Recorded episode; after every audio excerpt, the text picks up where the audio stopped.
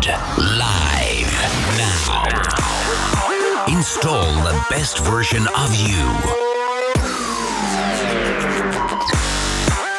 Salutare și bine că m-am regăsit din nou în urechile voastre. Marian Hurducaș este numele meu și din acest moment, ce credeți, la Radio Guerilla începe Upgrade 100 Live Talks. Țin la congelator subiectul ăsta pe care vreau să-l discutăm în uh, seara asta de foarte, foarte multă vreme. Cred că m-am apucat de el de câteva ori prin edițiile trecute și de fiecare dată am terminat abrupt cu ideea că e un subiect de emisiune întreagă, revine la un moment dat cu el, pentru că subiectul e greuț, e complicat și nici n-am găsit neapărat cu cine să-l tratez uh, pe larg. Dar la începutul lunii ăsteia, pe internetul românesc, lumea a intrat ușor în panică și nostalgie deopotrivă. Se anunța închiderea File List, un loc pe internet cu lumină și verdeață unde n-a existat nici durere, nici întristare pentru multe generații, inclusiv pentru a mea, până azi inclusiv. Dacă acum auzi informația asta pentru prima dată, do not panic, FileList nu se mai închide. Dar FileList este exponentul unei culturi care se hrănea cu cunoaștere în principal prin piraterie digitală. Adică nu plăteai pentru conținutul pe care îl consumai și asta din vreo 2,5 motive, zic eu, pentru că nu sunt trei în total. 1. Nu putea să facă nimeni din România o cumpărătură a conținutului din afară. 2. Dacă putea, nu își permitea și 2,5 nu știa că se plătește pentru el, știa doar că e pe internet și atunci e gratis. Și nu cred că greșesc cu absolut nimic când spun că generația asta a millennial-șilor, din care fac și eu parte și cu siguranță și invitatul meu, generație care acum are exponenți în roluri cheie prin mediul de business, companii și chiar stat, e o generație formată pe privilegiul accesului la informații oferit de Robin Hood și moderni, doar prin cablu de internet, obscen de ieftin și ăla. Unde vreau să ajung cu asta? La un subiect foarte, foarte sensibil, că s-ar putea ca pirateria să fie avut și părți bune, nu doar părți proaste. Și dacă a avut părți bune, aș vrea să vedem pentru cine și dacă a avut părți rele, la fel, aș vrea să vedem pentru cine și cu ce efecte. Pirateria e ceva de suet acum pentru multe societăți care s-au uh, scuturat de eticheta de economie emergentă, așa cum e și România de câțiva ani. Companiile mari nu mai evită România, ba chiar au găsit o piață de desfacere aici pe care cultivă minuțios uh, instinctul ăsta de a cumpăra și promit acces la conținut autentic cu sume la prima vedere mici. Companiile astea au reușit să facă ceea ce nu-și imagina nimeni prin anii 90-2000 și anume să rezolve problema pirateriei. Odată cu asta însă am făcut toți cunoștință cu monopolul Big Tech. Practic ne-am dus toți după cântecul sirenei și acum realizăm mireți că bă, s-ar putea ca democrația să fie ajuns prea aproape de prăpastie. Don't get me wrong, nu deplâng pirateria și asta nu este un elogiu adus ei, dar ea a avut efecte dincolo de industriile care au zbierat că pierd bani și influență. Nu zic că e ok să furi, zic că avem un subiect complicat, după cum am și amenințat mai devreme, de altfel. N-ai cum să vorbești despre istoria internetului, despre monopol, big tech și democrație în cotro, fără să treci pe la stația piraterie cu peronul pe care parte voiai tu, pentru că erai rebel, de-aia piratai. Am făcut o dita mai introducere, știu, nu mi-e deloc specific, dar cred că era necesar să setăm clar contextul discuției din uh, seara aceasta. O discuție utilă, sper eu, despre istoria internetului, dar și creșterea dominației Big Tech împreună cu Dan Cadar de la Zona IT. Dan? Bună seara! Bună seara!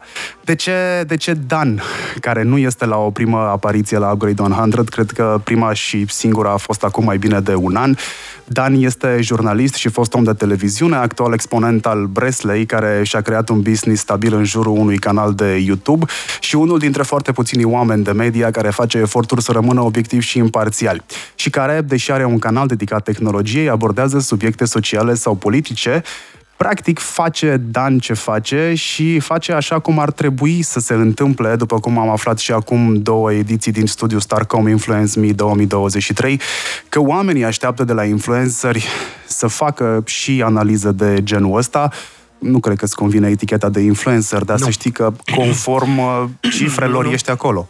Nu, nu, nu sunt. Deci uh, chiar am văzut uh, pe Inc, cred, un uh, studiu recent, un articol amplu pe chestia asta, care făcea foarte clar distinția între influencer și creator de conținut. Sunt două lucruri pe care, cum să zic, cât se poate de diferite. mai mult decât atât, se vorbea foarte mult despre subiectul ăsta al, uh, de exemplu, al reclamei. Asta este o chestie pe care, cu care mă, cum să zic, pe care o discut frecvent. Uh, foarte multe companii au făcut prin intermediul influencerilor ceea ce se numește reclamă pe care eu nu o pot cataloga decât drept clasică. Adică au venit niște briefuri, uh, există niște KPI-uri, niște chestii de-astea. Pe principiul că noi, dacă i-am dat un buget, l-am cumpărat. It's mine. Fac ce vreau cu el. Uh, tagma asta s-a supus foarte ușor și a acceptat orice. De la jocuri de noroc și până la tehnologie și de la ce vrei tu la ce vrei tu. Uh, partea asta de, cum să zic, content creation, chiar și în jurul unui produs, este o cu totul altă poveste. Este o cu totul altă joacă. Ceea ce aceste bugete sau aceste, cum să spun, lifeline-uri uh, care vin către creatori, către adevărații creatori de conținut, nu cumpără bunăvoință, ci multe alte lucruri. Producție, efortul de a face niște lucruri, de a testa niște chestii, timpul pe care îl aloci și așa mai departe și, până la urmă, de ce nu, expunerea către o comunitate numeroasă de oameni. Dar nu bunăvoință. Again. Uh, cam asta, cam asta ar fi așa la nivel uh, basic financiar diferența între ceea ce înseamnă influencer și ceea ce este un creator de conținut. Acum, mergând mai departe, asta am zis așa ca să lămuresc uh, pe aia care țipă nostru, faci reclamă la nu știu ce sau whatever. Nu. A fi creator de conținut nu înseamnă a te rezuma la un singur topic, a rămâne pe o chestie și aia e. Sigur, nu este nimic rău în a te specializa într-o direcție, dar conținutul, nu cum să spun, uh, cuvântul conținut are multe valențe, știi, și multe, cum să zic, multe posibile interpretări. Adică putem vorbi nu doar despre tehnologie, ci putem vorbi despre lucruri, cum să zic, cu care oamenii rezonează sau nu. Apropo asta și de background-ul meu de jurnalist, uh, a fi jurnalist nu înseamnă a vorbi despre o chestie. Poți să abordezi mai multe lucruri. Bine, și așa cum spun și pe YouTube adesea, uh, până și tu ai dreptul la o opinie. Oricine are dreptul la o opinie. Ok, nu te oprește nimeni, cum să zic, să pui canalul meu la blocate, știi, sau la whatever, dacă nu-ți place. Cred că e mai lucrativ așa. Da, da, da, da, da. Adică, din punctul meu de vedere, trebuie să-ți păstrezi, să păstrezi distanța, cum să zic, atât în fața dictaturii uh, Uh, partenerilor care te ajută să trăiești până la urmă, dar și împotriva celei a publicului care te, te poate foarte ușor încovoia, știi? Pentru a-i face pe plac. E greu să joci între astea două... E o discuție de purtat și pe conținut fără conținut. Da. Uh, dar, după cum spuneam și pentru emisiunea asta, cu o altă ocazie, Dani, absolvent de filosofie, ceea ce deja ați văzut că l-ajută cu succes să respice firul în patru. Nu știe... sofistică, sper eu. știe și film, știe și foarte multă tehnologie, știe și mașini și motociclete. Ce să mai... E fix ce a încercat să producă regimul Omul comunism. renașterii, da, da, știu. și n-a reușit. Exact. Multilateral dezvoltat, omul universal. Se află astăzi aici pentru că a abordat subiectul pe care l-am scos eu de la congelator astăzi și deci l-am inventat, să, l-am, l-am inventat, l-am, l-am invitat să mi se alăture ca să-l uh, dezbatem pe el subiect cât nu-i permite lui timpul pe YouTube, adică noi avem la dispoziție aproape două ore cu tot cu pauzele de publicitate. Și atunci hai să începem, ca să nu mai pierdem timpul. Focus, focus. Drop it like it's hot. Say what?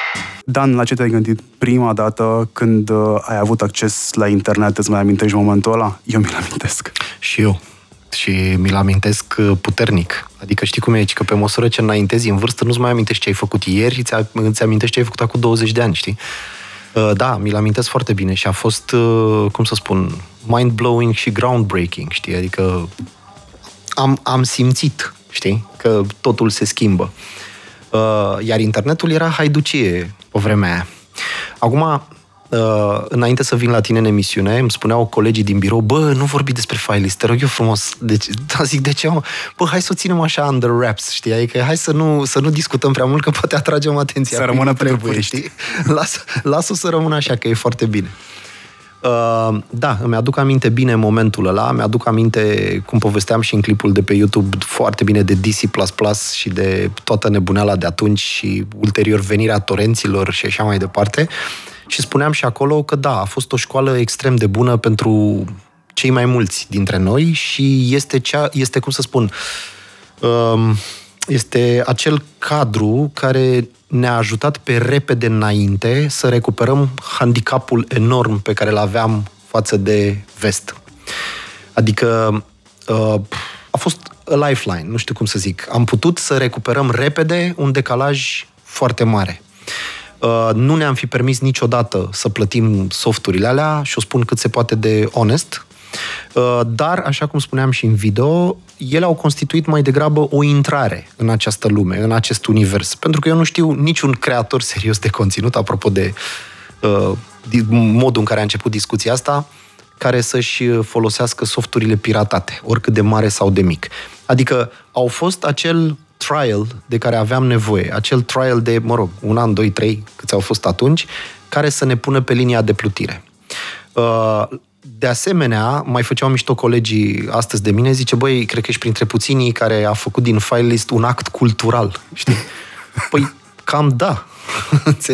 adică mă luau peste picior. Zic, da, ok, există, cum să spun, dacă unul dintr-o sută l-a folosit pentru cultură și 99 pentru porn, este bine și așa. Da, nu m-am gândit că l-ai transformat într-un act cultural, dar așa, colegii, păi, colegii lui Dan aveți dreptate.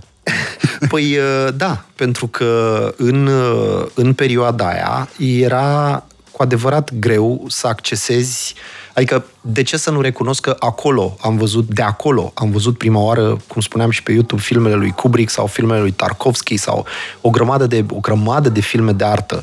Um, deci asta au fost, asta pe lângă toate celelalte bunătăți, gen muzică și alte lucruri de felul ăsta. Uh, deci da, din punctul meu de vedere, pentru mulți din generația aia, da, chiar a fost un act de cultură. Eu n-am folosit file list. În schimb, am folosit orice altceva și mi-aminteam acum în timp ce tu povesteai că eram undeva în Franța, aveam ceva specializări, cred că prin 2008-2009, nu mai țin minte, Cred că am fost prima generație care, sau generația pe care s-a testat programul media al Uniunii Europene. Și eram foarte mulți la oaltă, din foarte multe țări, și eram români și uh, colegi maghiari. Uh, se dezbătea la un moment dat fix modurile în care poți să digitalizezi, spre exemplu, conținutul dintr-o bibliotecă care costa enorm, existau doar câteva aparate în lume, acum nu mai știu dacă e la fel de prohibitivă povestea asta cu digitalizarea arhivelor uh, unei biblioteci. Și se vorbea despre care este inamicul uh, acestei digitalizări, că tu iei contentul ăla, o să-l vinzi cu o revistă ca să faci bani, să începi să recuperezi banii pe care i-ai investit în uh, digitalizare.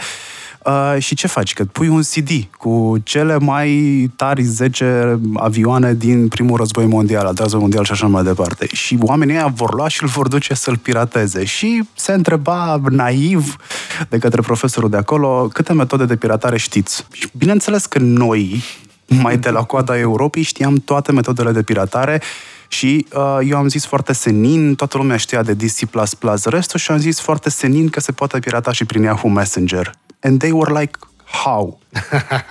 că nu poți să transmiți fișiere prin el. Da?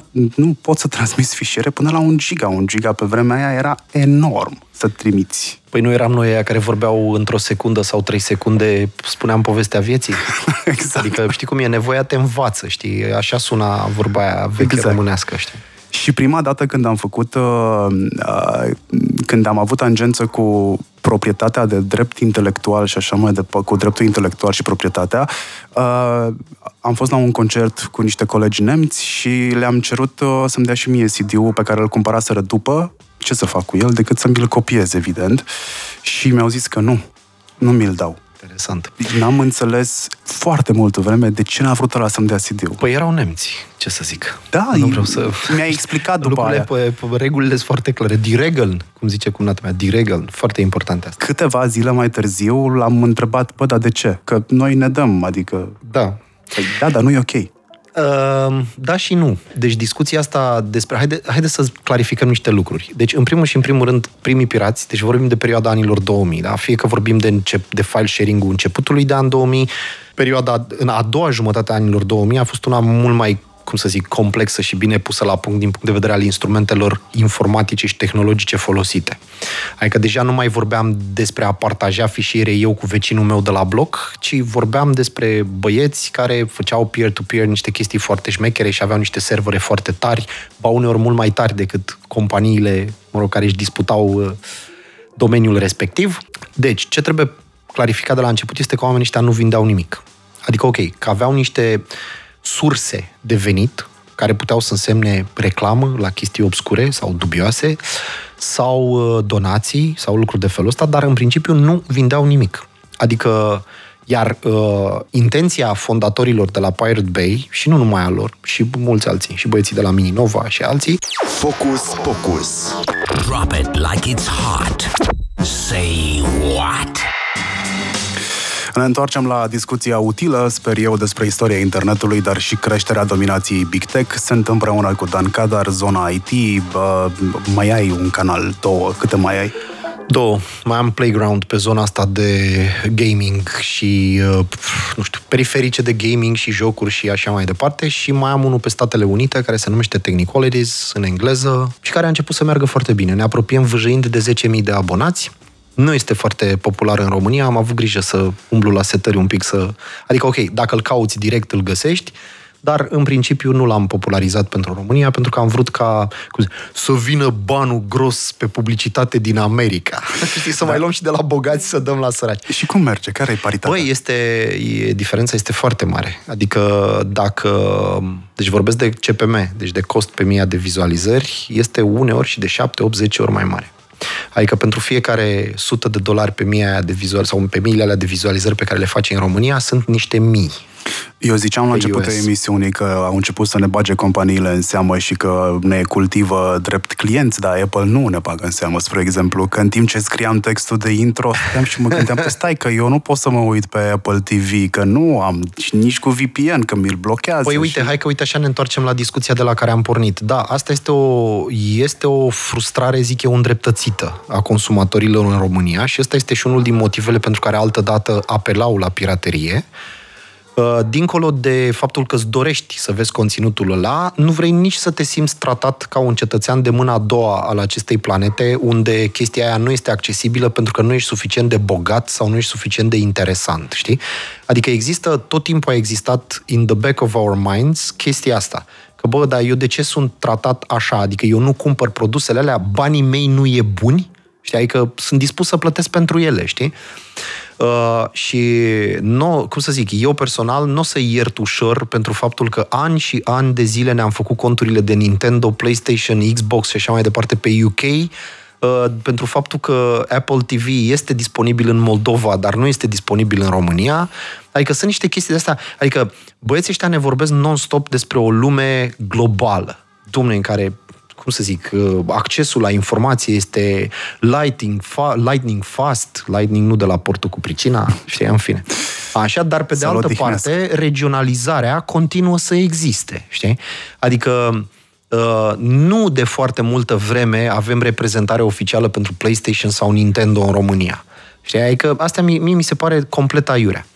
Și acum, haideți să ne întoarcem un pic la discuția precedentă în care spuneam că intențiile uh, cum să spun, inițiatorilor acestor curente au fost, din punctul meu de vedere, cât se poate de oneste. Ok, cam Robin Hood, cam socialiste, cam whatever, dar, din punctul meu de vedere, au fost cinstite. Adică, uh, oamenii ăștia de la Pirate Bay sau așa nu pot fi acuzați că urmăreau alte scopuri decât cele pe care le-au declarat. Și din punctul meu de vedere, discuția despre dreptul de a partaja un conținut pe care l-ai cumpărat a fost doar amânată, nu închisă. Dacă urmărești pledoariile băieților care au fost târâți prin tot felul de procese, de tot felul de companii și argumentele lor, vei vedea că au sens și au logică. Adică nimeni nu vede nicio problemă în a împrumuta un vinil unui prieten și prietenul să-l împrumute unui alt prieten și tot așa, uh, dar au o problemă ca eu să-ți dau ție digital respectivul fișier eu plătind, de exemplu, pentru el, apropo de, de exemplu de mai devreme pe care l-ai dat cu, cu CD-ul. Uh, you cannot get around this. Adică, până la urmă, atâta timp cât contentul respectiv a fost plătit și eu doresc ca și tu să te împărtășești, sau la o carte. Are cineva o problemă cu chestia asta, cu faptul că ți împrumut o carte pe care am citit-o? Biblioteca. Nu, n-are nimeni. Da, Că nu duce biblioteca, înapoi. ok, dar da. Bun, eu am... Uh, auziți, deci din punctul meu de vedere, dacă doriți să vă însușiți cărți de la bibliotecă, nu știu, de exemplu, uh, frații Karamazov, eu n-am nimic împotrivă să-l, să-l luați. Adică, la modul că este un gest, din nou, cultural, nu știu cum să zic, de apropiere culturală, știi? Uh, deci aia este o chestie care î- îți face bine la Bine, creieraș. uh, teoretic Glumesc asta este acum, o evident. emisiune de uh, Da. tehnologie, nu, nu te îndemnăm- instigă la nu cultură. instigăm la, da, da, da, da, da, exact, nu instigăm la lucruri de felul ăsta, dar cred că ați prins ideea așa in extremis ce am vrut să zic.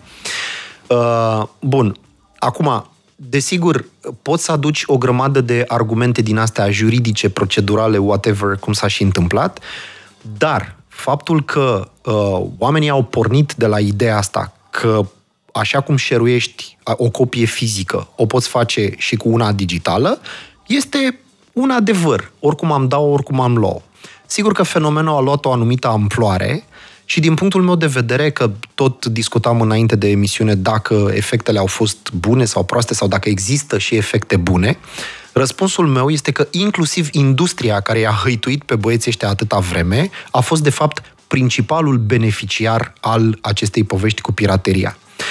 Spuneam și în acel video că orice întrepriză, orice afacere care aduce bani buni fără să miști foarte multe degete, are și o inerție uriașă. Pentru că nimeni nu vrea să omoare găina cu ouă de aur și nimeni nu vrea să schimbe nimic într-un domeniu în care lucrurile merg foarte bine așa cum sunt. Iar asta înseamnă că industria asta de entertainment, fie că vorbim despre cea muzicală, fie despre cinematografie, era anchilozată nu de 10-15 ani, era anchilozată de zeci de ani. Adică probabil de la Beatles încoace nu se mai întâmplase niciun fel de schimbare. Treaba mergea bine așa cum era. Acum, ce au făcut băieții ăștia este că au forțat mâna acestei industrii să se schimbe, să inoveze, să se adapteze.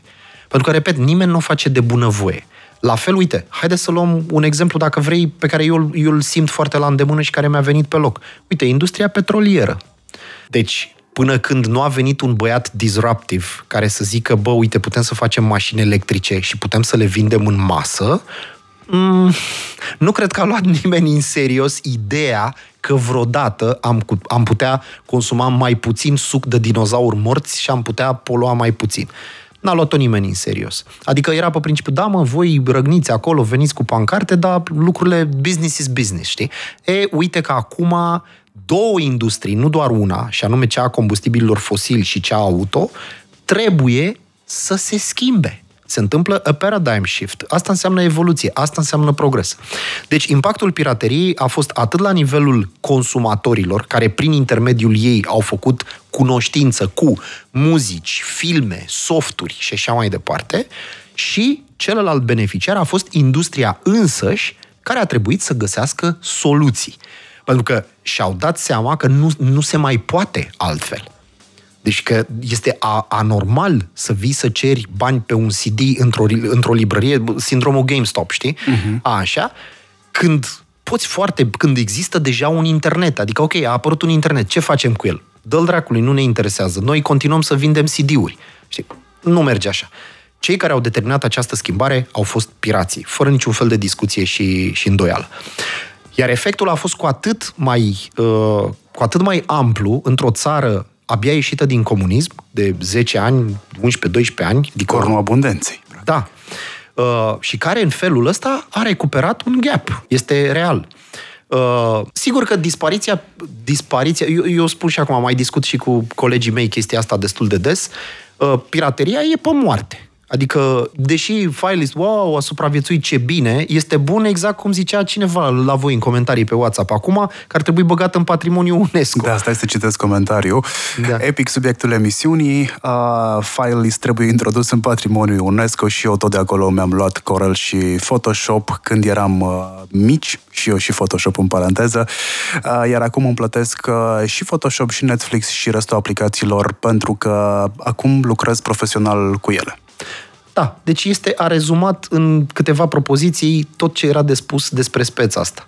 Păi la fel s-a întâmplat și cu muzica, pentru că muzica pe care am ascultat-o acasă m-a făcut să mă duc la un concert. Îmi amintesc că prin anii, la începutul anilor 2000, Radiohead a fost prima trupă care a avut o campanie de marketing care s-a folosit de piraterie. N-a mai vândut CD-ul, ci l-a pus la liber da, da, da, da, al, da. albumul, îți amintești? Chestia este că um, acest model, uh, uite, mi-aduc aminte că a fost uh, tot, tot pe Netflix, uh, povestea Spotify, foarte reușit, foarte, da, da, foarte, e foarte bine bun. făcut filmul, excelent, adică vă face, vă dă un Playlist. insight foarte bun vis-a-vis de cum au evoluat lucrurile. Uh, playlist pentru cei care aveți abonament, da. wink wink. da, da, da. Playlist, da. Uh, Deci pentru mine este halucinant de ce, de ce uh, reticențe, de ce uh, atacuri, de ce, cum să spun, de ce zid s-a lovit tipul ăsta în încercarea asta a lui de a, cum să spun, de a fluidiza lucrurile și de a, și de a schimba, cum să zic, de a schimba modelul, de a schimba modul în care se făceau lucrurile, știi? Și erau propuneri din punctul meu de vedere de mega bun simț. Acum, Sigur că acea terra promesa de la început, și anume că, domne, că uite, în felul ăsta artistul va fi mult mai stăpân pe, lu- pe bă, lucrările lui și așa mai departe, nu, nu s-a întâmplat până la capăt, știi? Și uh, senzația asta este una de falsă libertate. Pentru că, uite, chiar uh, unul dintre fondatorii Pirate Bay comenta foarte mișto chestia asta, deci faptul că nu ai decât Spotify și Apple Music pe care să te expui și încă două, trei ca să, în care să te expui ca artist, nu înseamnă că ai libertatea de opt-in sau opt-out. E doar opt-in, altfel nu existi deloc. Da. Știi? Adică, și în continuare, cum să zic, uh, și de asemenea vorbea foarte mișto despre uh, felul în care funcționează acționariatele alea ascunse de ochii publicului larg, știi? Pentru că dacă te uiți cine sunt, prin, cine sunt uh, acționarii sau uh, cine au shares în serviciile astea, o să vezi că sunt aceleași companii cu care se luptau pirații acum 15 ani, știi? Adică băieții s-au repliat. Uh, și eu, ca și tine, nu sunt pentru haiducie, nu sunt pentru a plăti, uh, cum să zic, a nu plăti conținutul pe care îl consum și așa mai departe, dar nu pot fi de acord cu monopoluri, cu tactici din astea de strong hand, cu, de mani- cu dominarea pieței și cu manipularea ei în, do- în direcția dorită de companii. O să vorbim și despre monopol uh, în a doua parte a emisiunii. La fel ca mine, și tu ești contemporan cu trasul internetului de pe un blog pe altul. O, da. Eu am, am dezvoltat skill-ul ăsta prin liceu și am început cu el pentru că voiam să se ajungă cu cablul ăla mai repede la mine acasă și îl și știam pe băiatul care a dezvoltat rețeaua de, de cartier. Uh, te-ai gândit vreodată de ce avem noi în colțul ăsta de lume internet de mare viteză la bande papagal fără sare? Din punctul meu de vedere sunt două motive. Odată pentru că am venit târziu la banchetul ăsta, adică se vede că suntem o țară cu o infrastructură nouă. Adică pf, dacă mă uit cât plătește cumnata mea pe internet în Germania și this is not bullshit, adică sunt 100, plătește 100 de euro pe lună pentru un abonament de 100 de mega fix, ceea ce mi se pare absolut halucinant. Așa este spun și în sincer. state. Așa Da. este și în state. Uh, pentru că, bine, în state problema a fost, uh, cum să spun, mai degrabă amânată și asta, știi? Deci, uh, în perioada administrației Obama, știu că a fost o discuție extrem de serioasă des, uh, asta despre refacerea infrastructurii de internet. Bine, sigur, Da, da, dar e challenge-ul în complicat. America este, da, este colosal. Deci este Că colosal. nu vorbim despre o țară precum România, Vorbim, de un continent. Exact. Păi nu, ăsta a fost un alt motiv, că suntem o țară mică, faptul că lucrurile s-au întâmplat atât de repede. Dar, în principiu, avem o infrastructură nouă. Asta este foarte important față de țările care au pornit de vreme cu chestia asta. Vestul Europei, Statele Unite, Canada și așa mai departe. Asta unu. Doi, ă, din punctul ăsta de vedere ne-am dovedit a fi o nație extrem de întreprinzătoare. Chiar discutam la pauză cum e cu cuiul și cu arbaleta și cu întisul cablurilor. Uh, trei, am profitat foarte mult și de vidul de legislație. Adică la momentul respectiv nu te lua nimeni de o aripă că, domne, trag cablu pe deasupra unui bloc de 10 etaje pe un alt bloc de 10 etaje. Adică nu se întâmpla chestia asta. Sigur, asta a avut și efecte secundare nasoale, că București, în București nu poți să faci o poză, înțelegi, pentru că peste tot e plin de cabluri. Uh, Dar, mă rog, asta a ajutat cumva la o implementare mult mai rapidă a internetului. Și, bineînțeles, inițiativa despre care spuneam mai devreme și discutam cu tine care era tipicul, că un băiat cumpăra un abonament de business pe care după aia îl împărțea cu tot blocul, tot cartierul, tot orășelul. Pentru cei mai noi care sunteți mai noi pe internet și pe aici, pe, la, pe, pe frecvențele radioului, nu puteai să cumperi pe vremea aia despre care vorbim noi uh, internet pe persoană fizică. Păi, da. Eu uh, aveam un internet business de ăsta de la Ines, am povestit și pe YouTube faza, unde colegul meu Ștefan de la acea vreme trăgea tot felul de materiale XXX și alte lucruri de pe net și uh, primeam mesaje de alea de implorare, știi, te rog, eu nu-l șterge, lasă-l acolo că mai am de tras, știi, sau și erau din asta. Bine, erau și multe filme bune, erau și trăgeam tot ce găseam, adică era o, o foame din asta de conținut incredibilă. Glumesc cu povestea cu XXX-ul, deși nu în totalitate. Uh, acum, uh, mi se pare fain că unii dintre oamenii care au început să facă uh, rețelistică la vremea aia, au ajuns chiar admin pe bune în companii mari. Uh, adică nu ne străduiam, eu însumi fiind un astfel de furnizor de internet la acea vreme, uh, mi-aduc foarte bine aminte că mă documentam la greu. Încercam să cumpăr cele mai bune echipamente pe care mi le puteam permite. Adică erau vecinii mei, prietenii mei, Uh, și oamenii care plăteau împreună cu mine respectivul abonament. Adică serviciile trebuiau să fie impecabile, pentru că altfel venea ăla și zbubuia la ușă și te întreba ce dracu e mă cu switch-ul ăla, de ce nu merge. Știi? Uh, iar cum să zic, aplecarea asta a noastră înspre a ne pricepe la toate, a depana lucruri, a fi mini-tehnicuși, o nație de mini-tehnicuși, ne-a ajutat în contextul ăla. Foarte mult. Uh, am o chestie foarte mișto să-ți povestesc. Uite, eu am, am la mine la Bunici, este un sat foarte aproape de Amara, în, lângă Slobozia, așa. Uh, cred că 2000 de oameni, ceva de genul ăsta. Uh, numitul Sile, băiatul care se ocupa de net în sat și de televiziune prin cablu, tocmai și-a vândut business-ul către Digi cu un milion și ceva de dolari de, de euro, pardon, un milion și 200 de mii de euro, ceva de genul ăsta. Și mi se pare foarte tare, pentru că în satul ăla de 2000 de oameni, înțelegi, uitat de lume și de Dumnezeu, el este milionar în euro, adică este, este foarte tare. Dar Sile face chestia asta de 25 de ani, adică la modul că el e printre pionierii internetului. Deci mie nu venea să cred că în anii 2000 eu aveam internet la țară, adică era tare de tot chestia asta. De, devenea pentru mine din ce în ce mai groaznic să mă duc la țară pentru că știam că nu am internet acolo. da, e, ăsta a fost foarte întreprinzător de la bun început. Deci asta zic că ne-a, cum să spun, modul ăsta al nostru de a ne descurca a fost unul extrem de, extrem de benefic pentru proliferarea internetului. Plus că după ce oamenii s-au obișnuit cu o chestie, deci s-au obișnuit cu, cu binele, ca să zic așa, a fost foarte greu, înțelegi, să, să vii tu cu abonamente de astea, cum sunt cele din Germania, foarte scumpe, cu viteze foarte mici, adică stai, frățioare, deci eu, cum să spun, vreau să am țeavă de net și la bani puțini și așa mai departe. Și dacă am avut asta ani de zile, uite, asta este o chestie de care s-a lovit, n-aș vrea să vorbesc prostii și să, nici să dau din casă, dar uite că chiar merită povestită chestia asta. Deci Deutsche Telekom, când a cumpărat share-ul din Telecom, ei au fost un pic șocați, știi, de, de competiția crâncenă pe, de pe piața asta a serviciilor și a, interne, și a serviciilor de internet din România. Adică oamenii obișnuiți ca în Germania, știi, și sau ca în vestul Europei, cu puțin pe bani destul de mulți, și-au dat seama că aici nu prea au șanse, că este foarte greu să faci față uh, unui public cunoscător, care știe ce vrea, care știe ce înseamnă un internet bun și, na, lucrurile n-au, n-au mers foarte bine pentru ei. Adică eu sunt convins că dacă cineva va veni de mâine să zică gata mă, crește prețul abonamentului, nu știu, se dublează sau se triplează, apar 10 băieți care se descurcă. Nu, nu știu de ce am eu acest feeling, știi? Și care oferă servicii mai bune la un preț mai mic, știi? Bun, deci de asta avem noi internet ieftin și de asta le este greu, spre exemplu, unor state precum state, da. Uh, pe, precum SUA, Nouă infrastructură, singura lor variantă este 5G. De asta este și o mare rumoare de vreo și câțiva presiune ani. Și presiune, exact. Direcție, da. De câțiva ani încoace, pentru că e destul de greu să sapi un continent de-a lungul și de-a latul ca să bagi fibra optică prin el. Uh, chiar mă uitam la niște mini-documentare despre uh, cum business-uri din state care se bazau pe tehnologie interzisă acum de statul american uh, au fost puse în cap pur și simplu pentru că nu mai au cum să distribuie internet și nici televiziune în sate, orașe, că la ei orașele nu sunt foarte mari, alea de din afara aglomerărilor urbane, sunt de câteva mii de oameni.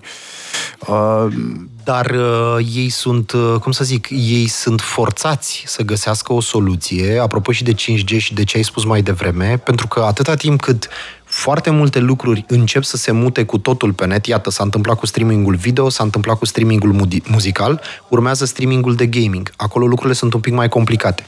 Hai să pornim de la faptul că industria de gaming în momentul ăsta este o industrie de două ori mai mare decât tot restul industriei de entertainment, care include muzică, film și așa mai departe. De, de trei ori. De trei. 300 de miliarde de dolari versus 100. Uh, 70 filmul și 30 muzica, muzica înregistrată. Da. Deci de cam de trei ori mai mare. E, uh, companiile au venit cu servicii de-astea foarte șmechere din punctul meu de vedere, gen GeForce Now. Eu sunt recunosc că sunt fan GeForce Now și nu mă plătește Nvidia să spun chestia asta, e abonamentul meu plătit din banii mei. Uh, pentru că mă ajută cu niște chestii. De exemplu, să nu mai țin un PC în casă, o ditai cutie. Mai mult, eu nu mai sunt jucătorul care eram pe vremuri, știi, ca să zic așa, nu pentru că nu-mi place, ci pentru că nu mai am timp. Și atunci, fiind jucător casual și, în general, de triplu auri, că mi-am, cum să zic, uh, am jucat mai fair share de CS și lucruri de felul ăsta, uh, prefer să cum să zic, să dau drumul TV-ului și să am un astfel de serviciu de streaming și să mă joc seara două ore înainte de culcare sau o oră. Deci e foarte, foarte ușor, dar asta presupune să ai o conexiune bună.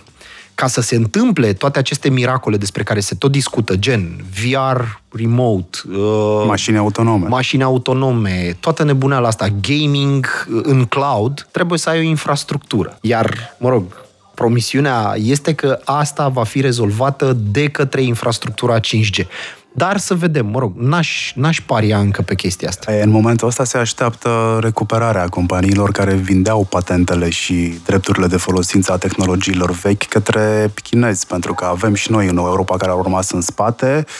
Uh, în state nu mai zic că sunt mai rău în spate, adică când am fost ultima dată în state, am plâns din cauza internetului. Adică, nu spune, cunosc foarte o, bine Orice situația. perspectivă de a ieși în afara României, când vine vorba de internet, mă face să mă gândesc de două ori dacă îmi cumpăr biletul de avion sau nu. Mm. Pentru că, băi, am de făcut chestii care în România mă costă 5 secunde și acolo mă costă 5 15-50 de minute. Să vezi cât de mișto e când mai mergem pe la noi, pe la evenimente din astea gen IFA sau Mobile World Congress sau... Bine, la Mobile World nu, că Spania e ok. Apropo, noi am putea Spania merge... există Digi deja și sunt o companie care joacă tare pe piața spaniolă. Da, am văzut că a băgat frica în ceilalți. Da, da, da, da, da, da, da. Păi au venit cu tehnicile și strategiile de aici. Uh, să vezi, um, deci asta, să, să vezi cum este să mergi la târguri de astea, să ai niște giga de urcat pe YouTube și să te uiți așa, să zici, mamă, las până mâine dimineață să se urce și stai cu inima strânsă, că nu știi, bă, crapă, nu crapă, se blochează... La 99. Da, la 99 din astea, știi? Și mă gândeam, doamne, am avut așa secuse, știi, niște fiori pe șira spinării. Zic, bă, am întors 20 de ani în timp, așa, știi, mi se pare. Deși uh, de menționat neapărat în, în momentul ăsta al emisiunii că România de anul ăsta nu mai este nici măcar în top 10 uh, la capitolul conexiune la internet. Da, da, tot stăm bine. Tot stăm, stăm bine, bine, exact. Eu uh, am un, fac un experiment, am o conexiune 10G la birou. Deci dacă îți vine să crezi, încă, încă muncim Îmi la vine ea. să cred, uh, te invidiez pentru că eu nu pot să fac asta acasă. Ei, da, da. Te uiți spre mine, e publicitate sau ceva? Că deja, știi, încep să am alea, știi, mă ascund după microfon. Nu. Nu, nu? A, deci putem să vorbim, ok. Focus, focus. Drop it like it's hot. Say what? Aș vrea să tragem o concluzie ideii de piraterie, pentru că e un cuvânt care mie îmi provoacă un conflict major interior. Uh, pentru că suntem amândoi oameni de media, înțelegem ce înseamnă drepturi de proprietate intelectuală uh, și nu suntem ipocriți niciunul dintre noi. Ca paranteză, asta ar fi cam cea mai mare frica mea să nu fiu ipocrit. Uh, e bună sau nu e bună pirateria? A făcut mai mult bine sau a făcut mai mult rău?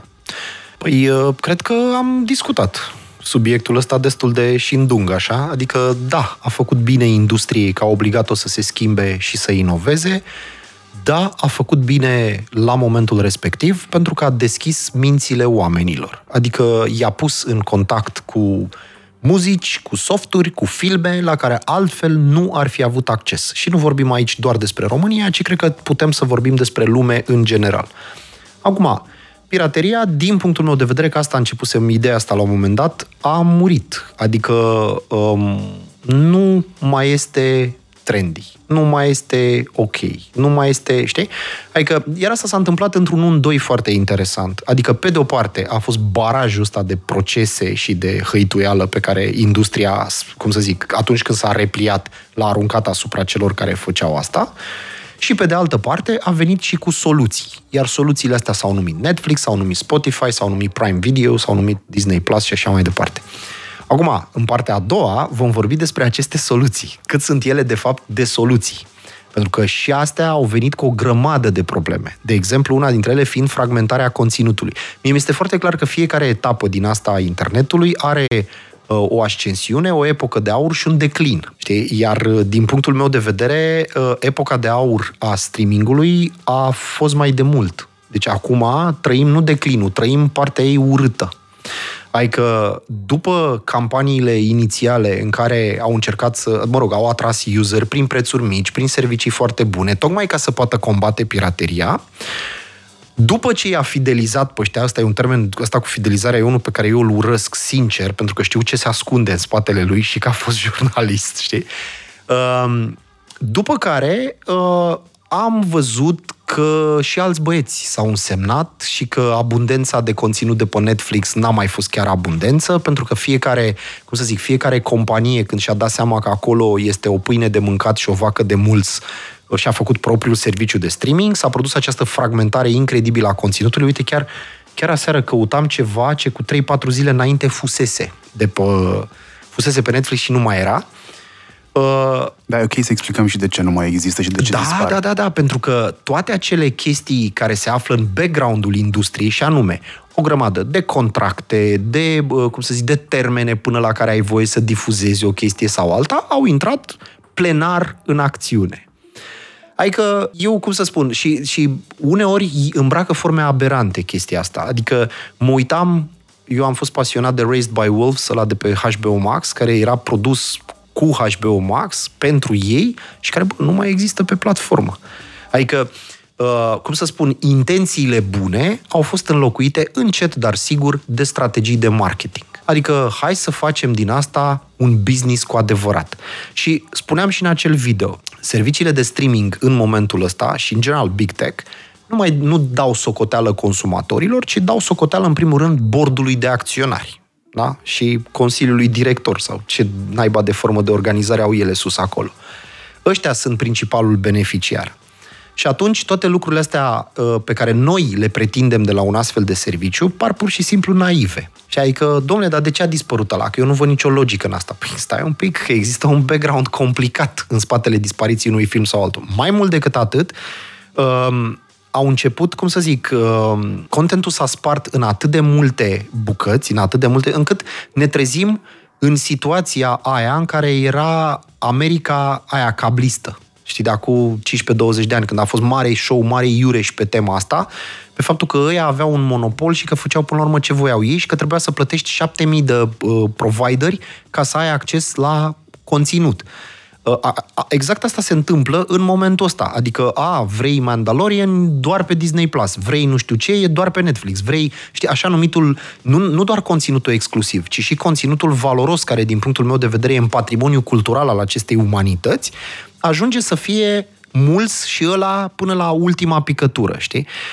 Um, asta este o chestie care n-are cum să-mi placă. Deci eu am făcut calculul și plătesc așa, vreo trei servicii de streaming muzical, pot să le și numesc, Spotify, Apple Music și Tidal. Bine, acolo cu muzica e mai, e mai light toată treaba, în sensul că ceea ce găsești pe Spotify în principiu că am găsit și pe Apple Music, dar mă rog, eu și prin natura meseriei am zis, bă, trebuie să le am pe toate și să, le, să știu toate cum funcționează, știi și care sunt the good parts și the bad parts. Uh, însă în privința serviciilor de streaming am așa, de video zic, am Netflix, am uh, Prime, am Disney Plus, am HBO Max, am și Criterion Channel ăla de artă, deci cinci canale și nu întotdeauna și, și, și nu întotdeauna uh, nu trebuie să apelez la file list. Știi că de aici am pornit. Adică, pe bune, asta mi se pare absolut stupid. Mai mult decât atât, serviciile astea nu devin mai bune de la un an la altul, ci e taman pădos. Dos Adică este tot mai mult junk de conținut și asta fără niciun fel de discuție. Adică, na, să fie chip producția și bang mare. Și atunci abundă de uh, crime porn, de tot felul de documentare de doi bani și așa mai departe. Adică conținutul de calitate este din ce în ce mai greu de găsit, pentru că în principiu conținutul de calitate este scump de produs. Bun. În schimb, Ă, asistăm cu toții cum mai crește cu câte un dolar prețul abonamentului, ba cu 2 dolari, ba cum încep să apară restricțiile de genul, băi, nu mai șerui tu, măi, ă, hoțule, contul de Netflix cu tot neamul tău. Stau Știi? și imaginez cum stăteau la o masă și făceau un brainstorming cum mai creștem revenue sau cum mai facem rost de un revenue stream. Păi da, Păi da, cam așa se întâmplă. Și uite că oamenii nu prea mai au fost un mic scandal atunci când a ieșit povestea cu uh, a fost, da. password da. sharing-ul, dar văd că funcționează și mă gândeam în timp ce povesteai că uh, eu am pus întrebarea uh, la piraterie despre drepturi de proprietate intelectuală, IP-uri, practic. Uh-huh. Uh, modelul de business pe care merge cam orice afacere care în momentul de față are niște IP-uri de dat la, mă rog, de plantat, cum este Mattel, spre exemplu, care deține Barbie, Action da, Man da, și da. alte cele, că acolo se va duce. Uh, Netflix a avut cel mai mult de câștigat după urma uh, crizei actorilor și a uh, screenwriterilor, pentru că Netflix a făcut în continuare filme abroad, în afara Americii, uh-huh și nu știu dacă te-ai uitat la ultimele câștiguri, au, mai, au, au adăugat 3 milioane de useri în plus față de aia pe care îi estimau ei. Deci ei estimau că adaugă 6 milioane de useri și au adăugat încă 3 peste, deci 9 milioane. Păi da, este, da, este un joc al cifrelor până Da, la urmă. evident, este un joc al cifrelor. Uh, crezi că ar trebui să se dea conținut gratis? Uh, așa, acces la cunoaștere țărilor în curs de dezvoltare, la fel cum se dau ajutoare sub formă de bunuri uh, sau bani? Da, eu, eu cred că astea ar fi chiar mai bine venite decât multe dintre cele fizice, propriu-zise. Era o replică foarte mișto într-un, uh, într-un serial, tot într-un serial, Uh, care mi-a plăcut foarte mult. Era o discuție despre războiul din Siria la momentul respectiv și întreba cineva, un general, zice, domnule, ce ar mai trebui să facem, știi, să pacificăm țara aia? De câte, de, de câte zeci de mii de soldați ar, mai fi, ar fi nevoie, știi? Și tipul îi răspunde o chestie care mi s-a părut absolut genială. Zice, bă, nu soldați vă trebuie, vă trebuie 100 de mii de profesori și 100 de mii de medici. Cu asta pacifici o zonă, știi? Și mi se pare că se aplică, se, se poate aplica foarte bine, știi? Adică pe zona asta de deci eu sunt obsedat și fac, cum să zic, fac pe YouTube uh, campanie în sensul ăsta. Uh, pe măsură ce trece timpul, pe măsură ce înțeleg tot mai mult din lumea asta care mă înconjoară, îmi dau seama că singura noastră șansă de supraviețuire ca specie și o, cum să zic, o frână în calea barbariei nu poate fi decât educație. Educație, cum să zic, educația te ajută de la cele mai banale chestii, de exemplu, un votul de la noi și până la potolirea unor războaie. Educația este frâna în calea, nu știu, uh, extremismului religios, este o frână în calea, nu știu, uh, manipulării oamenilor, este o frână în calea a multe lucruri. Iar lucrurile despre care spui tu, adică a da gratuit lucruri de felul ăsta, mi se pare fundamental, mi se pare esențial. Uh, da, consider că așa cum în... Nu, nu mai știu exact cum este situația, de exemplu, cu drepturile de autor pe muzică clasică sau chestii de genul ăsta, sau pe cărți sau așa. Știu că era o perioadă de 50 de ani sau nu mai știu nici, nici eu, nu știu exact care să, dar promit să 50. mă documentez. Eu mă documentez temeinic la chestii de astea, dar am să investighez. Uh, cred că, odată că această perioadă ar trebui scurtată, și că multe, cele mai multe dintre uh, lucrurile care chiar sunt valoroase ar trebui să fie accesibile totalmente gratuit. Și opinia asta a mea nu este una socialistă, nu este una stângistă, este, așa cum am spus-o de nenumărate ori, este una umanistă. Adică, cum să spun, ce înseamnă, deși și nu numai, cum să mă gândesc la literatură, mă gândesc la film, mă gândesc la muzică. Asta este chestia pe care o făceau bine băieții aia prin anii 2000. Asta, asta este the gift, asta este cadoul pe care ni l-au dat atunci. E... Uh, avem două procese mari. Antimonopol da. în state. Unul e uh, Departamentul de Justiție american versus Google, celălalt este versus Amazon.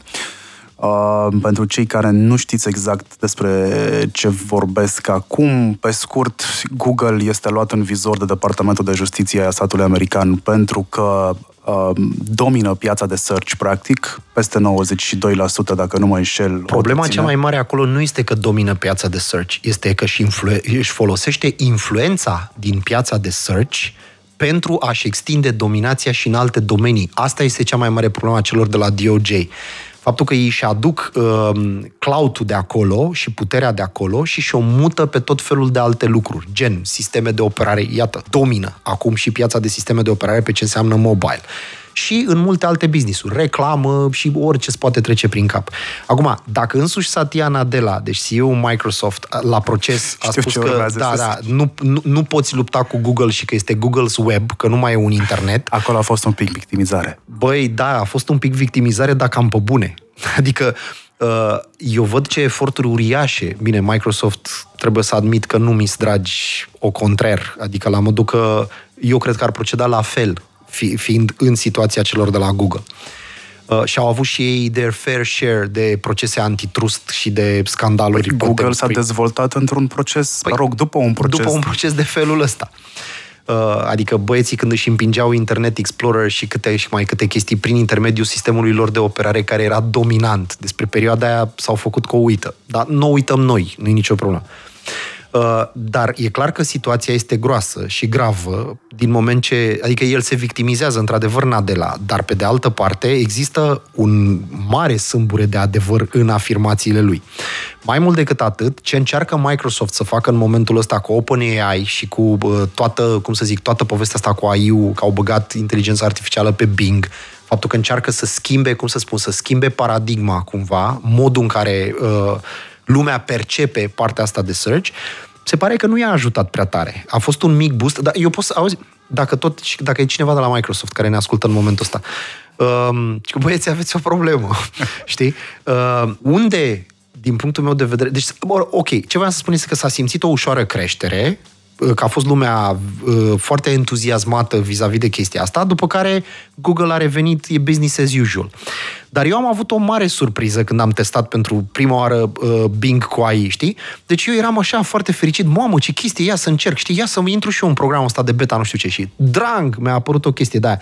Logați-vă, vă rog, cu contul dumneavoastră de Microsoft. Da, nu vreți să ne spuneți și ce ați mâncat dimineață, da și ce număr aveți la pantofi, dar fiți atenți cum e cu datele. Băi, băi, băi, oameni buni. Deci motivul pentru care ChatGPT a reușit atât de bine și motivul pentru care Google a reușit să domine piața asta este că nu le-a creat niciodată senzația oamenilor că treaba aia, deci ceea ce fac ei acolo, ceea ce faci tu pe un PC, uh, este monitorizat și tu ești ca în chestia aia, știi, tu ești produsul. Știi, nu, nu, nimeni nu-ți dă atât de tare senzația că tu ești produsul ca Microsoft. Și chestia asta, din punctul meu de vedere, asta îi pierde. Și adică sunt, sunt prea corporatiști pentru o lume care nu mai vrea asta își dorește altceva. Bun, acum, revenind la povestea cu monopolul și la, la proces, uh, din punctul meu de vedere, miza este uriașă. Dacă statul american câștigă, uh, lumea nu va mai fi la fel. Totul se schimbă. Totul se schimbă. Da, e, e foarte clar. E de explicat faptul că regulile jocului, când vine vorba despre monopol, se aplică și nu se mai prea aplică în vremurile pe care le trăim noi. Că Departamentul de Justiție din state vede monopolul ca fiind uh, practic deții o piață cu consumatorii din ea și consumatorii nu mai au o opțiune. Și Îns... nu numai asta, și faptul că sugușează concurența. Exact. Este total, total nerealist să crezi în momentul ăsta că cineva, oricât ar fi de isteț sau de așa, se poate bate cu Google. Este, A, nu, n-ai nicio este, șansă. N-ai nicio și șansă. nici cu Amazon. Adică practicile lui Amazon nu. sunt mai perverse decât ale lui Google. Păi da, sunt, păi problema este pe două direcții. Unu, că ține consumatorul o static, apropo de ce povesteai tu mai devreme de, de uh, faptul că au monopol inclusiv pe timpul tău, apropo de aplicațiile pe care le folosești da. pe, pe telefon, și doi, că ucid orice formă de competiție. Sigur că oferă servicii mai bune, sigur că toate lucrurile astea se întâmplă, sunt o realitate.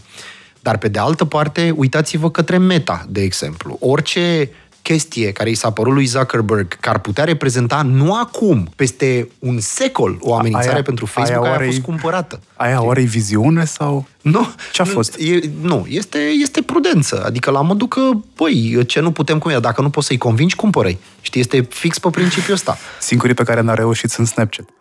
Da. Păi da, ei au fost încăpățânați, dar or, or să moară dacă nu se întâmplă ceva curând.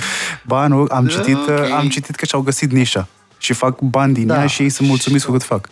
Și au găsit niște, dar uite, uite, uite, unul din argumentele pe care ăștia de la Department of Justice, că tot am pomenit de Facebook, le-au avut, uh, apropo de Meta, este că și Meta practică în principiu cam aceleași strategii ca și Google.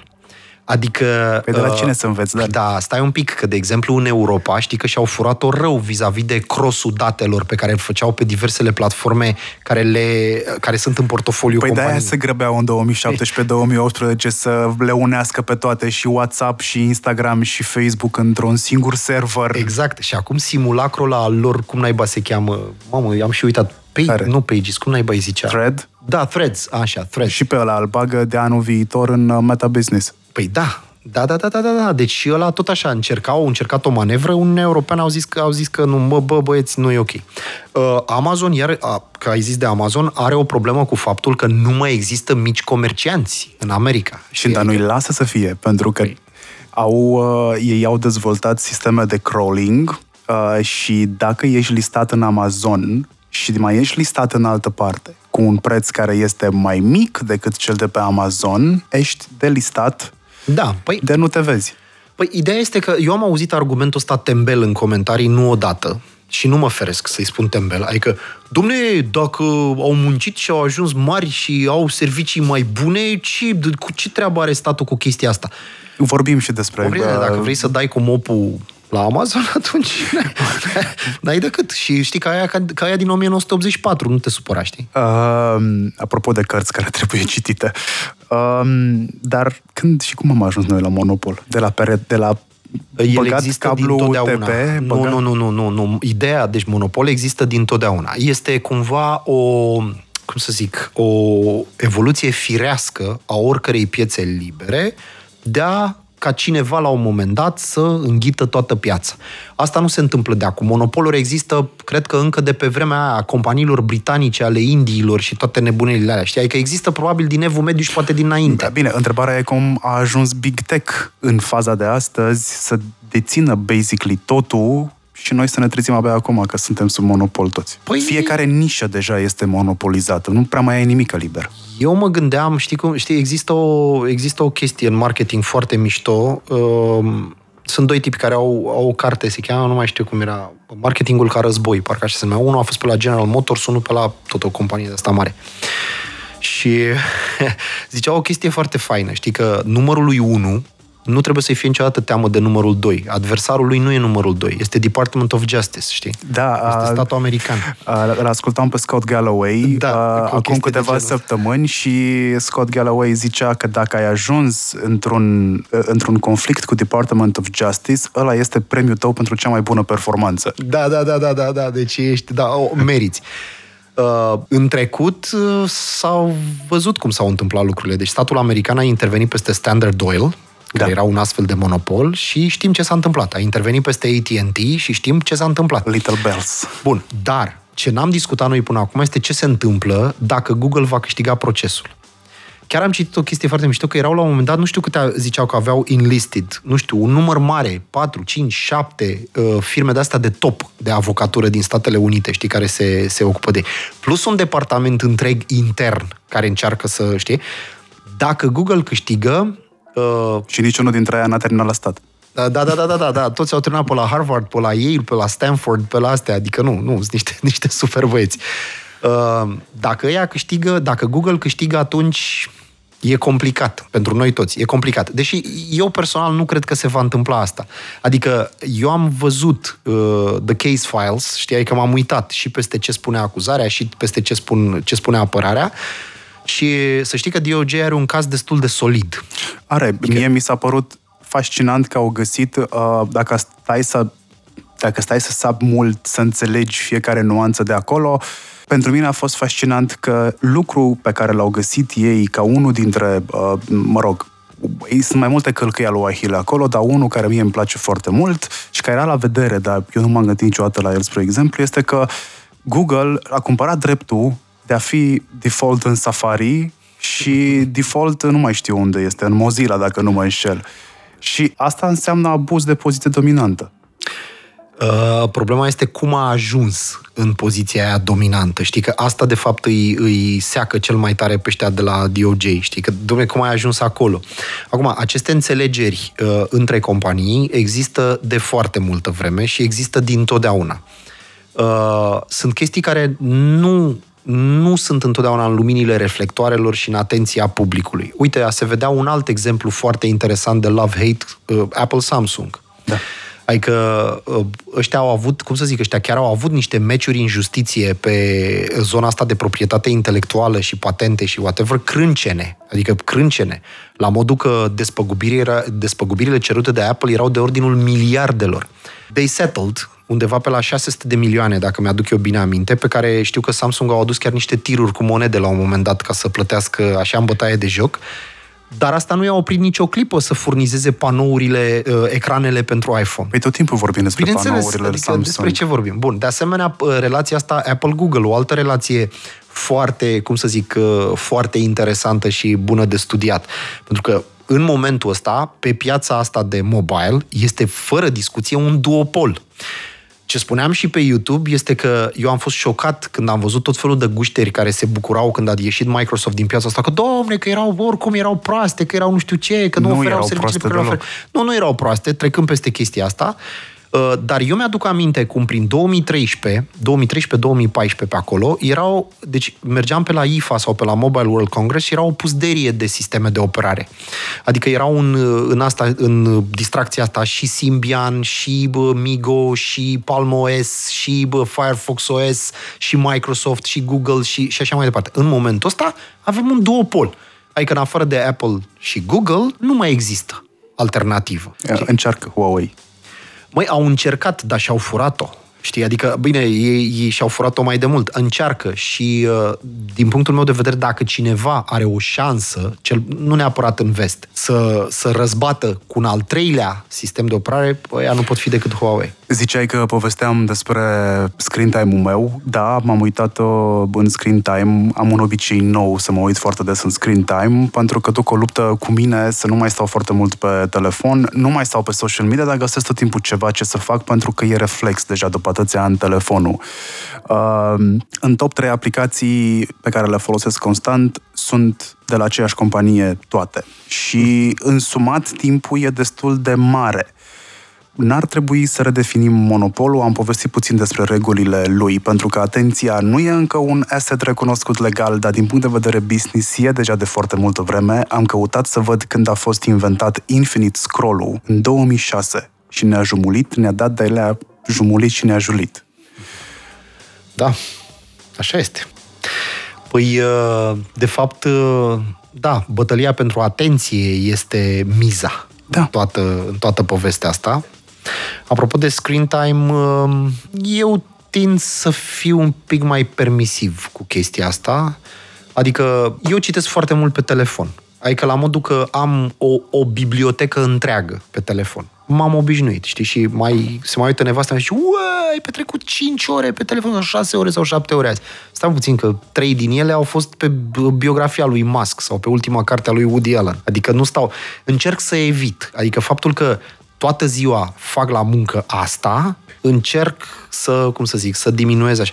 Uh, pe de altă parte, recunosc că nu sunt un mare consumator de Infinite Scroll, nu stau pe Facebook, asta pot să spun cu toată onestitatea, nici pe Instagram, uh, prea puțin pe TikTok, adică am câțiva creatori pe care, pe, pe toate aceste platforme, am creatori de conținut pe care îi urmăresc în mod constant și atât.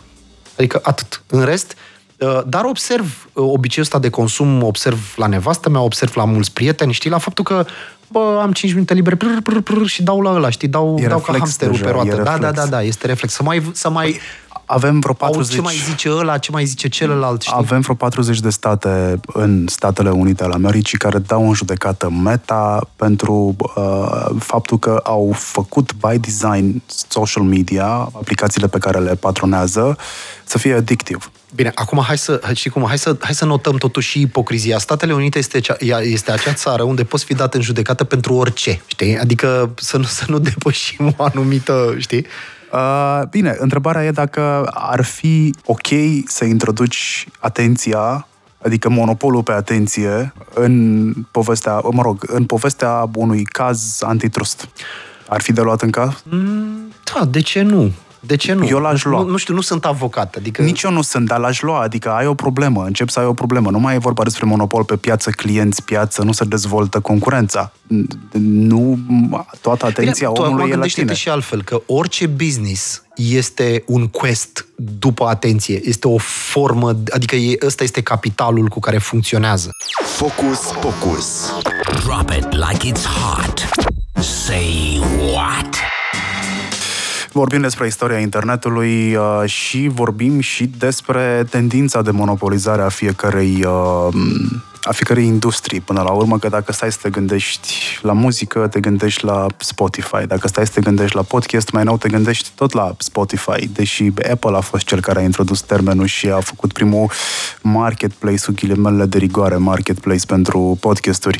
Dacă te gândești la streaming, e YouTube, nu e Netflix. Păi pentru că ai pomenit de Apple, Apple au planuri mari și foarte interesante și nu întâmplător sunt cea mai bogată și mai puternică compania acestei lumi.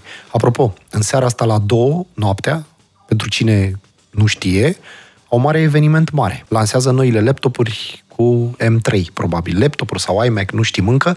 E acel eveniment Scary Fast, uh-huh. de care tot uh, fac caz de câteva zile și care a venit oarecum pe neașteptate. Știi că abia ce au avut o mare lansare cu iPhone, acum urmează povestea asta. Dar planurile lor mi se pare că nu se reduc la asta. Uite, hai să-ți dau două exemple foarte interesante apropo de cum se folosește cloud-ul și puterea pe care o ai într-un domeniu pentru a acapara alte domenii. Unul dintre ele este CarPlay.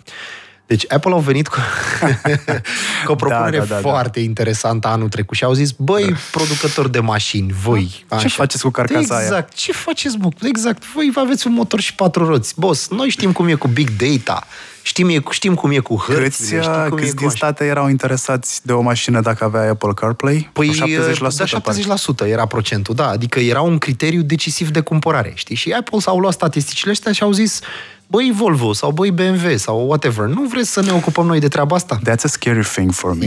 Da, eu, eu te înțeleg perfect. Și știu, mai știu pe cineva în momentul ăsta care ascultă uh, discuția asta la radio. Salut, Alex Ceremet.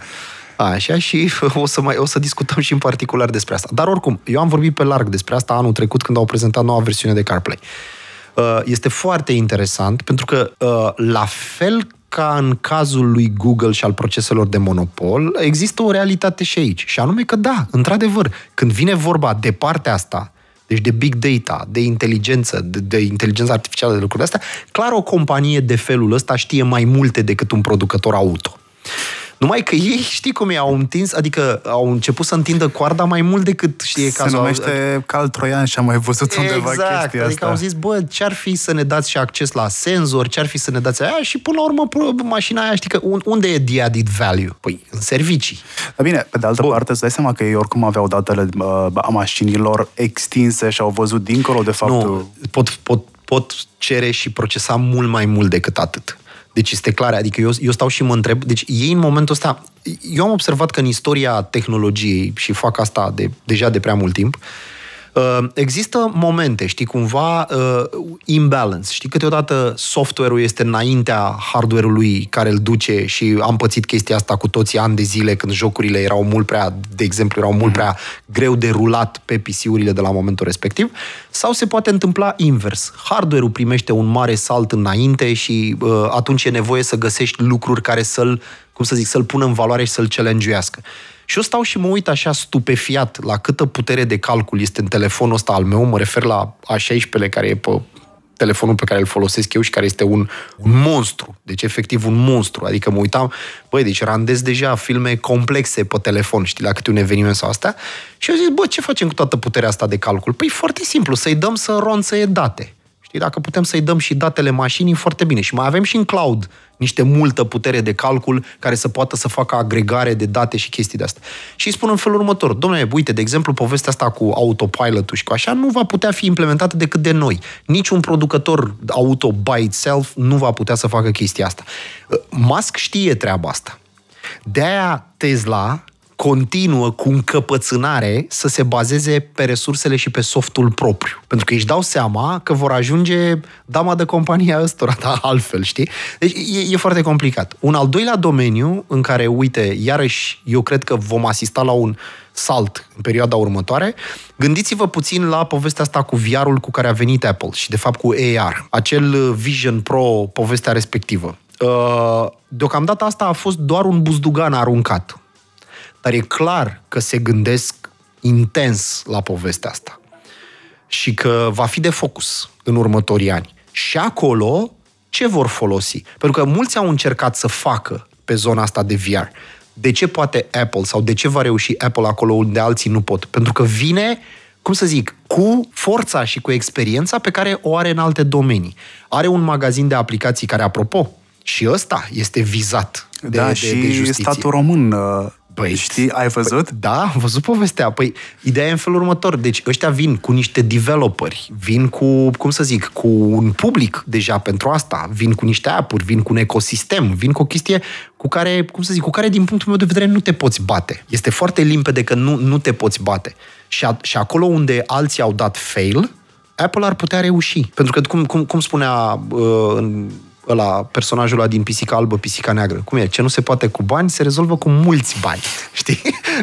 Iar Apple are mulți bani. La fel și Google, la fel și toți Când mă gândesc la Apple, mă gândesc la Uncle Scrooge cu când făcea baie în bani. da, da, da. Uh, da, că ai zis de Elon Musk, companiile, oamenii au devenit, pardon, companiile și oamenii din companii au devenit mai puternici, mai puternice decât guverne. Uh, mă gândesc la Elon Musk aici, care e un... Uh, nu e un pion, e o piesă importantă pe tabla de șah când vine vorba despre cel puțin două conflicte la care ne putem gândi. Acum, Ucraina, hmm? subiect tratat chiar și în biografia Israel. lui. Și mai nou în uh, Israel. Uh, e capitalismul vinovat de asta sau faptul că mediul politic nu face niciun, ofert să țină, niciun efort să țină pasul cu tehnologia? Ba, eu zic că mediul politic face eforturi să țină pasul cu tehnologia. Acolo însă, deci, cum să zic, a, a existat însă întotdeauna o marjă din asta de toleranță care să permită astfel de amestecuri și de imixtiuni. Doar că în trecut nu existau companii de o asemenea învergură. Adică nu, nu spun că n-au existat companii la fel de puternice sau la fel de bogate. Apropo că tot am dat exemplu Standard Oil mai devreme, că uh-huh. păi, petrolul lor era ăla care alimenta de la lampa chinezului și până la, cum să zic, combustibilul cu care plecau rachetele în spațiu, știi? Adică, bine, zic așa, exagerând, știi? Dar în momentul ăsta, în lumea asta super interconectată și de mare viteză, acum chiar putem vorbi de companii cu adevărat globale. Acum, eu nu cred că sunt niște playeri atât de importanți în jocul ăsta geopolitic, dar unii care au devenit din ce în ce mai semnificativi în ultima vreme. Um, acum, de asemenea știm faptul că guvernul american apelează la privați în foarte multe chestii.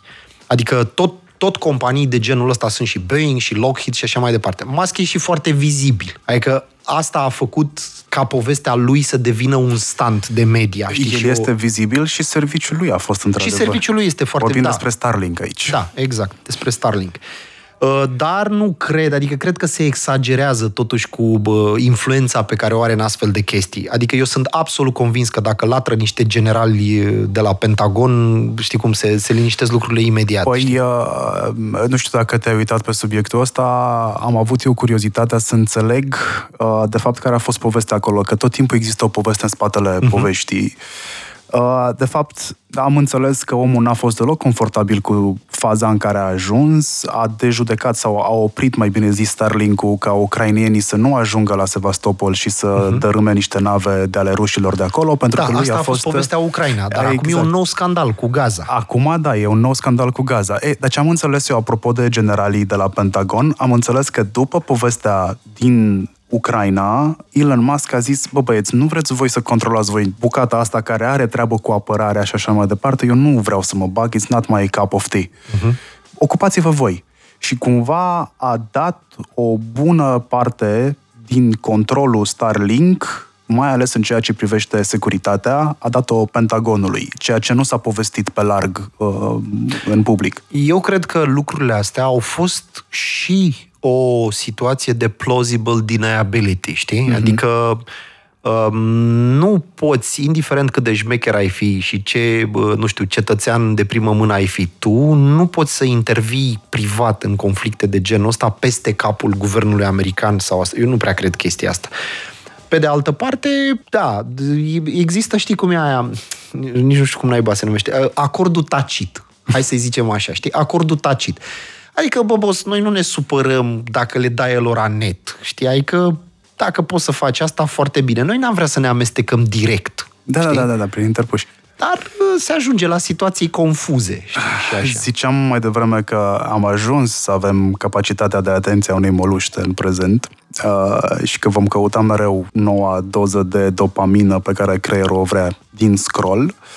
Sunt N studii pe tema asta deja. Întrebarea e cine a șubrezit democrația? E social media capul tuturor răutăților din prezent? Uh, nu, nu, nu, nu. N-aș merge sub nicio formă atât de departe. Până la urmă, toate astea sunt tooluri și sunt folosite de oameni. Acum, cum să spun, social media, ca și, nu știu, regimurile politice sau așa, sunt o oglindă a societății respective. Și adică acum, hai să nu, cum să zic, să nu antropomorfizăm social media la modul ăsta, să nu zeificăm social media, gen, domne, este o chestie așa, bă, cu niște colți sau cască de de Darth Vader care e undeva într-un colț obscur. Nu, nu, nu funcționează Noi suntem cei care, cum să spun, care oferim cărnița din social media, știi? Ehm, este doar un alt... Dar, din punctul meu de vedere, e, e, dacă dorești cu adevărat să te informezi, există încă outlet-uri pe lumea asta de unde o poți face. Nu trebuie să fie musai social media. Eu, eu mă feresc ca de dracu, îți spun sincer. Adică, ok, mai pescuiesc câte o știre de pe Facebook, dar am grijă să o verific de 70.000 de ori, pentru că am certitudinea absolută că, adică, mă rog, am certitudinea că lucrurile astea s-ar putea să nu fie așa cum sunt prezentate acolo. Sigur că este un teren de joacă al biasului, al, uh, cum să spun, un echo chamber, cum am tot zis de atâtea și atâtea ori, știi? Și că, na, în general, știi cum e, oamenii uh, sunt... Uh, sunt repede interesați de chestii de-astea, de conspirații, de rău, de tot felul de prostii, de, de, de hype și așa mai departe. Iar astea se autoamplifică. Da, asta este natura umană deja. Da, asta nu? e nat- exact. Deci, social media este și ea o oglindă a naturii umane, nimic altceva. Și apropo de asta, uh, lucrurile s-ar putea complica în perioada următoare, pentru că, uite, chiar citeam dimineață despre oh, impactul enorm pe care îl are uh, conținutul AI-generated pe platformele sociale. E, eu vreau să te întreb acum dacă acest combo de instrument uh, extraordinar de manipulare politică, ceea ce a devenit social media, Uh, în special de către curentele extremiste, pentru că ăștia alții nu se știu descurca din câte văd, adică am senzația că au zis, băi, Există nu și reversul băgăm. medaliei. Fii atent, deci era un, tot așa, era un articol absolut senzațional dimineață despre shadow banning și despre faptul că uh, e, o mare, e un mare scandal în momentul ăsta. Nu vrei să facem de... un, un, un Google Doc sau dacă salvezi în Pocket să facem share de articole? da, da, facem, facem. Mă, eu, eu asta fac dimineață. Deci asta fac o oră jumate dimineața. Citesc. Deci citesc, citesc, citesc. Uh, și mi s-a părut foarte interesant că spuneau, știi că aceste companii s-au revendicat tot timpul ca fiind imparțiale. Adică așa s-au apărat și în congres, așa s-au apărat peste tot pe unde au fost, uh, cum să spun, înghesuite. Domne, noi încercăm să nu intervenim, încercăm să fim, cum să zic, un arbitru, adică nu un arbitru, un, un, un frame, o, un cadru în care se întâmplă toate aceste lucruri, se poartă toate aceste discuții. Și nu suntem o companie media. Da, exact, bun. Uh, existau discuții serioase vis-a-vis de faptul că a cam dispărut orice, uh, cum să spun, orice formă de discurs de simpatie pentru Palestina, care mult mai puțină vizibilitate decât, avea, decât au avut, uh, mă rog, imaginile și conținutul de la începutul conflictului.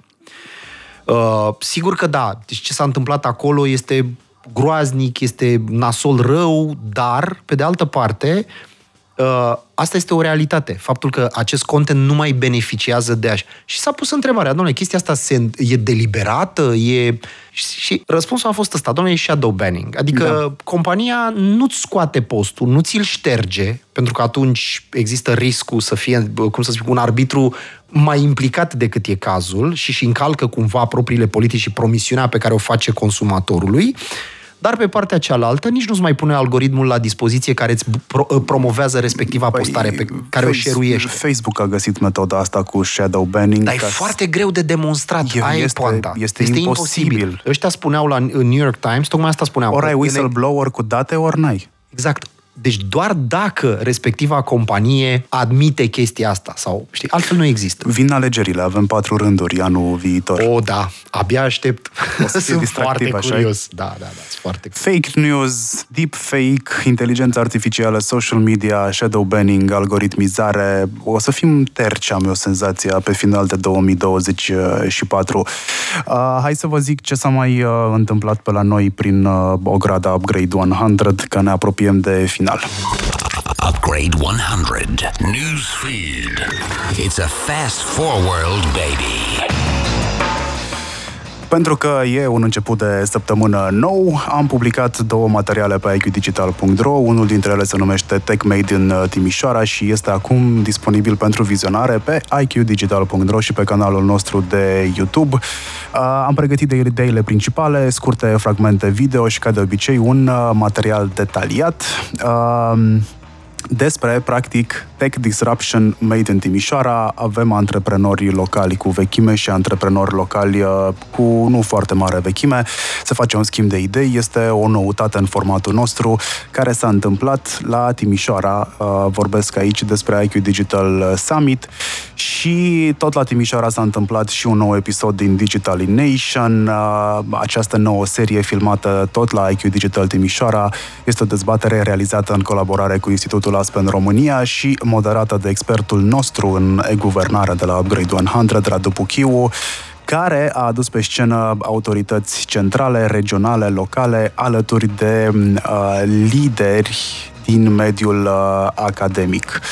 Și ce să vă mai zic că s-a mai întâmplat? Așa, să nu uitați de interviul cu Salim Ismail, realizat tot de colegul Radu Puchiu, pe care îl găsiți pe uh, canalele noastre de uh, podcasting și pe upgrade100.live. Dan, hai să încercăm să tragem o concluzie. A, ah, și înainte de concluzie, nu uitați că ar trebui să vă abonați la update 1.1 uh, sau 1.1 uh, pe upgrade100.com slash subscribe. Vine imediat uh, newsletterul cu cele mai importante știri ale lunii care tocmai se încheie, octombrie și mai e foarte puțin până la Crăciun. Mai e foarte puțin până la Black Friday. Am tot, tot timpul de sărbătoarea asta neoficială. da, nu, nu, nu e nicio problemă, dacă uiți. Uh, hai să tragem o concluzie după emisiunea hai. de astăzi. Niciodată ce... n-am vorbit atât de mult. Cu ce? A, asta ar fi una dintre concluzii. păi da, ar fi una dintre concluzii, pentru că, în principiu, uh, eu vorbesc, nu vorbesc foarte mult de felul meu, adică mi-ajunge cât vorbesc în clipuri, și atunci prefer să tac în restul timpului, știi? Dar acum deja simt că mă hiperventilez. Au deja o oră 45, este mult peste ce pot Ultimele întrebări pe care le-am pregătit Am fost și mai incoerent în ultima parte. Uh, te-am și grăbit eu, pentru că voiam neapărat să atingem fiecare subiect în parte. Uh, cum vezi până la urmă evoluția internetului? Crezi că scăpăm de sub monopol? Adică eu ți-o prezint acum ca și cum ar fi dracu gol și nu mai scăpăm de aici încolo. Cum o să se întâmple pe asta cu monopolul de pe fiecare industrie? O să fie monopol spart la un moment dat de guverne? O să intervină politicul? Eu Ai speranțe da. cu Digital Act Services? Da, da, eu cred că da, că se va întâmpla asta la un moment dat și că lucrurile au ajuns într-un punct periculos, din punctul meu de vedere. Uh, de asemenea, haideți să ne amintim că precedentele încercări de spargere a unor monopoluri, mă refer, uite, de exemplu, la cazul Microsoft, au constituit un boost pentru domeniu și pentru industrie.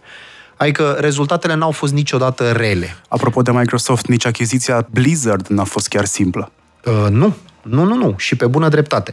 Uh, ca un domeniu de felul ăsta să rămână, cum să spun, să rămână așa cum trebuie, trebuie să existe competiție. Trebuie să existe competiție reală, trebuie să existe uh, respect din partea companiei respective pentru consumator, să nu-l mai transforme atât de ușor și de repede în produs. Uh, există deja demersuri serioase în acest sens și nu, nu încep acum. Pe lângă, uite, pe lângă procesele antimonopol din Statele Unite, uh, Uniunea Europeană ar trebui să ne mândrim cu faptul, pe lângă multele ei bube în cap, Înțeleg? A făcut și niște lucruri și face niște lucruri foarte bune. Și uite, unele dintre ele țin de privacy, de bă, controlul asupra datelor, de lucruri de felul ăsta. Ceea ce este foarte bine. Uh, de asemenea, văd că și societatea învață câte ceva din ce se întâmplă pe parcursul timpului. Adică mă uit că în momentul ăsta există un debate destul de serios vis-a-vis de reglementarea zonei de inteligență artificială și este foarte bine că se merge cumva în paralel și că nu se mai întâmplă ca în trecutul mai îndepărtat în care societatea era, cuprinsă, era prinsă de fiecare dată cu chiloții în vine de schimbările din tehnologie care se întâmplau mult prea repede. Deci, din punctul ăsta de vedere, societatea reacționează. Iar ăsta este un lucru bun. Um, și stai, care era cealaltă parte a întrebării? Deci asta legată de monopoluri? Da. Și mai era ceva? Eu zic că e suficient. Cred că ai acoperit-o și pe cealaltă, da. Uh, nu-ți imagina că mi-o amintesc, pentru că sunt foarte atent la discuție și uh, a fost una dintre întrebările pe care le-am pus pentru că avea legătură cu toată discuția pe care am avut-o, evident. Upgrade 100.live, urmăriți și canalul de YouTube, că acolo vin materiale noi de la iqdigital.ro, făcut în parteneriat cu coproducătorul George uh, BCR și uh, partenerul de tehnologie Vodafone. Maria Hurduca sunt eu. Acestea fiind zise, vă doresc o săptămână tehnologică în care să nu fiți voi produsul. Bye bye! Seară faină! Upgrade 100. Shutting down the system.